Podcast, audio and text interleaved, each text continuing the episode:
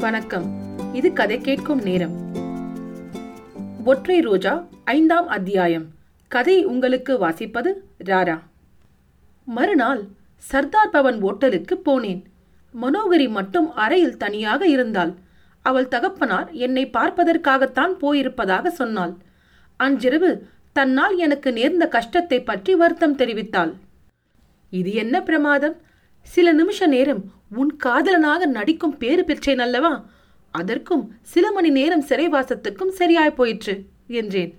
பிறகு அந்த ஒற்றை ரோஜா பூவை எடுத்து அவளிடம் கொடுத்தேன். அவள் அளவில்லா அதிசயத்துடன் அதை வாங்கிக் கொண்டாள்.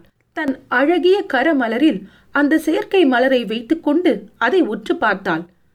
உள்ளே வைரம் பத்திரமா இருக்கிறது என்றேன். வைரம் இருப்பது உங்களுக்கு எப்படி தெரிந்தது? என்று மேலும் வியப்புடன் கேட்டாள். பிரித்து பார்த்தேன். தெரிந்தது என்றேன். எப்படி இது உங்கள் கைக்கு வந்தது? தூண் நிழலில் நின்று இந்த காகிதப்பூ எதற்கு? நிஜ ரோஜாப்பூ மாலை வாங்கி தருகிறேன் என்றாயே அந்த இடத்திலேயே கிடந்தது. இதை கொடுக்க மாட்டேன் என்று சொன்னது நியாயம்தான் ஒன்றரை லட்ச ரூபாய் வைரத்தை யார்தான் ஒரு அந்நியனுக்கு கொடுப்பார்கள்? விலை மதிப்பை முன்னிட்டு கொடுக்க மறுக்கவில்லை. அவ்வளவு பெருமானம் உள்ளது என்பது அப்போது எனக்கு தெரியவே தெரியாது. இதற்கு ஒரு உபயோகம் இருந்தது. அதனால்தான் கொடுக்க மாட்டேன் என்றேன். அந்த உபயோகம் இனி இல்லாமல் போய்விட்டது. எனக்கு விளங்கவில்லை.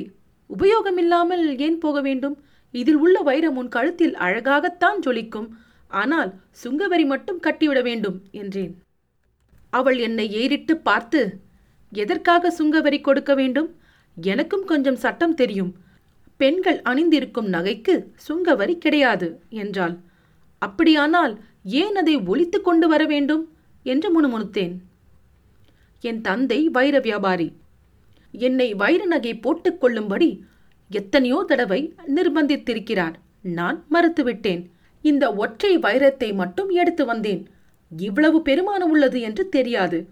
நூறு ரூபாய் வைரமே என் காரியத்துக்கு போதுமானதா இருந்திருக்கும். அது என்ன அபூர்வமான காரியம்? இன்னும் அந்த மர்மம் எனக்கு விளங்கவில்லையே என்று கேட்டேன். அந்த கேள்விக்கு பதில் சொல்லாமல் மனோகரி என்னுடைய நிலைமையை பற்றி விசாரிக்கலானாள். நான் கதாநாயகனாக தகுதியுள்ளவன் அல்ல. பிஏ பரீட்சையில் கோட்டடித்தவன் என்றேன். நிஜமாகவா? நீங்கள் பிஏ பரீட்சை எழுதி தோல்வியடைந்தீர்களா? என்று கேட்டாள். ஒரு தடவை மட்டுமல்ல மூன்று தடவை பரீட்சைக்கு போய் தோல்வியடைந்தவன். மூன்று தடவையா தோல்வியடைந்தீர்கள்?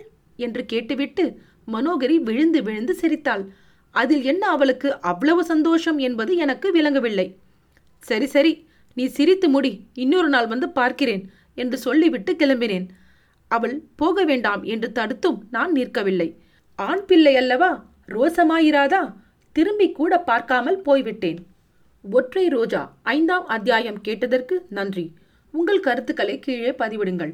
மற்றும் உங்கள் நண்பர்களுக்கு கதை கேட்கும் நேரத்தை பகிருங்கள். நீங்கள் எழுத்தாளரா? உங்கள் சிறுகதைகள் கதை கேட்கும் நேரத்தில் இடம்பெற கதை கேட்கும் நேரம் அட் ஜிமெயில் டாட் காம் என்ற மின்னஞ்சலுக்கு தொடர்பு கொள்ளுங்கள். தேர்ந்தெடுக்கப்பட்ட கதைகள் இங்கு இடம்பெறும். அடுத்த அத்தியாயத்தில் சந்திப்போம். நன்றி. ராரா.